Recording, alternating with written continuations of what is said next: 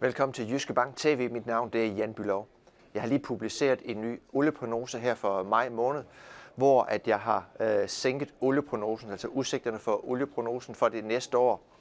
Jeg har tidligere set, at olieprisen allerede skulle til være tilbage omkring de 100 her i fjerde kvartal i år. Det har jeg blevet nødt til, mener jeg, at udskyde det til, så vi først op omkring øh, de 100 dollar igen, nok i andet kvartal næste år, øh, 95 i første kvartal 2024 i første omgang. Så hvad er der sket her den seneste måned? Øh, ja, hvis vi ser på eksempelvis i USA, der har der jo været den her regionale bankuro. Nogle banker de er jo nærmest forsvundet, købt op.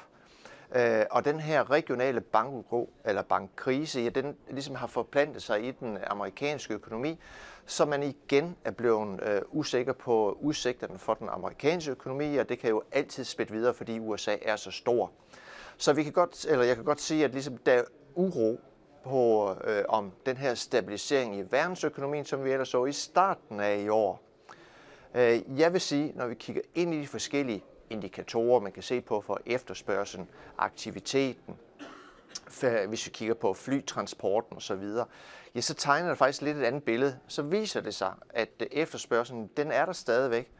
Og kigger jeg på økonomernes forventninger til øh, økonomien, altså makroøkonomien her i 2023, ja, så er de faktisk blevet øh, en smule opjusteret siden starten af i år. Så det er vanskeligt at se, hvorfor den her frygt for økonomierne, det er ligesom at taget øh, voldsomt til igen. Jeg mener ikke, det bliver understøttet af data. Så jeg har faktisk valgt det, at jeg fastholder efterspørgselsprognosen her i år. Så hvad er der så ellers på spil? Ja, jeg synes, det er mest noget med frygt at gøre. Men frygt, det kan være en magtfuld faktor. Og typisk så, så tager, tager det tid, inden den begynder at trække sig tilbage. Og der skal jo selvfølgelig komme noget fakta, som vi kommer til at se i de kommende uger, måneder, på at verden ikke bliver så slem, som øh, mange nu igen er begyndt at frygte. Og det mener jeg, det kommer til at øh, indfinde sig. Øh, hvis vi øh, lige konstaterer igen, efterspørgselen ser fornuftigt ud i mit perspektiv. Hvis vi så kigger på udbudssiden, hvad, hvad foregår der så her? Ja, sidst, øh, sidste måned, der kunne vi jo have øh, OPEC jo justeret ned på produktionen igen, men alligevel er olieprisen faldet.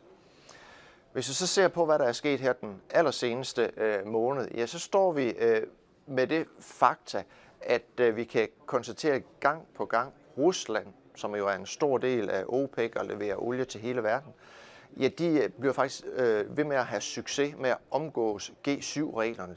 Reelt set må de jo ikke øh, sælge til G7-lande, hvis de vil have eksempelvis forsikringsservice. Men det bliver ved med at lykkes dem at omgås de her regler.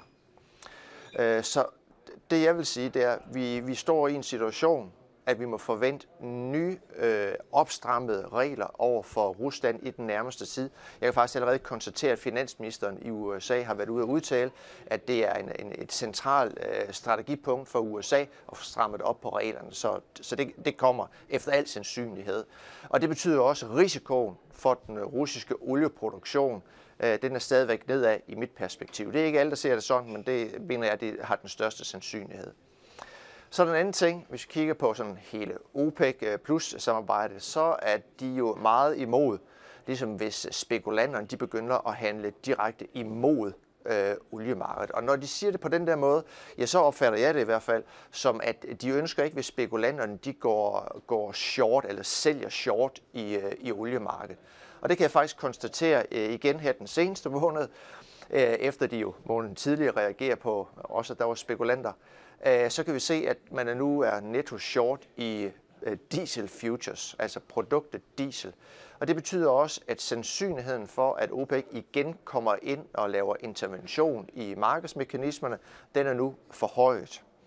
Som al den her usikkerhed omkring efterspørgselen, som jeg ikke synes rigtigt, vi kan konstatere, så står vi på den anden side også og har tegn på, at der kommer ny markedsintervention både over for, for Rusland og OPEC selv i forhold til for meget spekulation mod øh, oliemarkedet.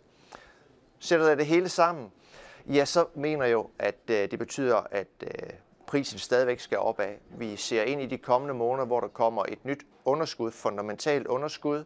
Det giver lagertræk, og lagertræk øh, under øh, normale omstændigheder, så betyder det så en højere oliepris. Men når det her begynder at slå igen, ja, det er sandsynligvis udskudt på grund, eller forsinket på grund af den frygt, der er i øjeblikket omkring økonomierne.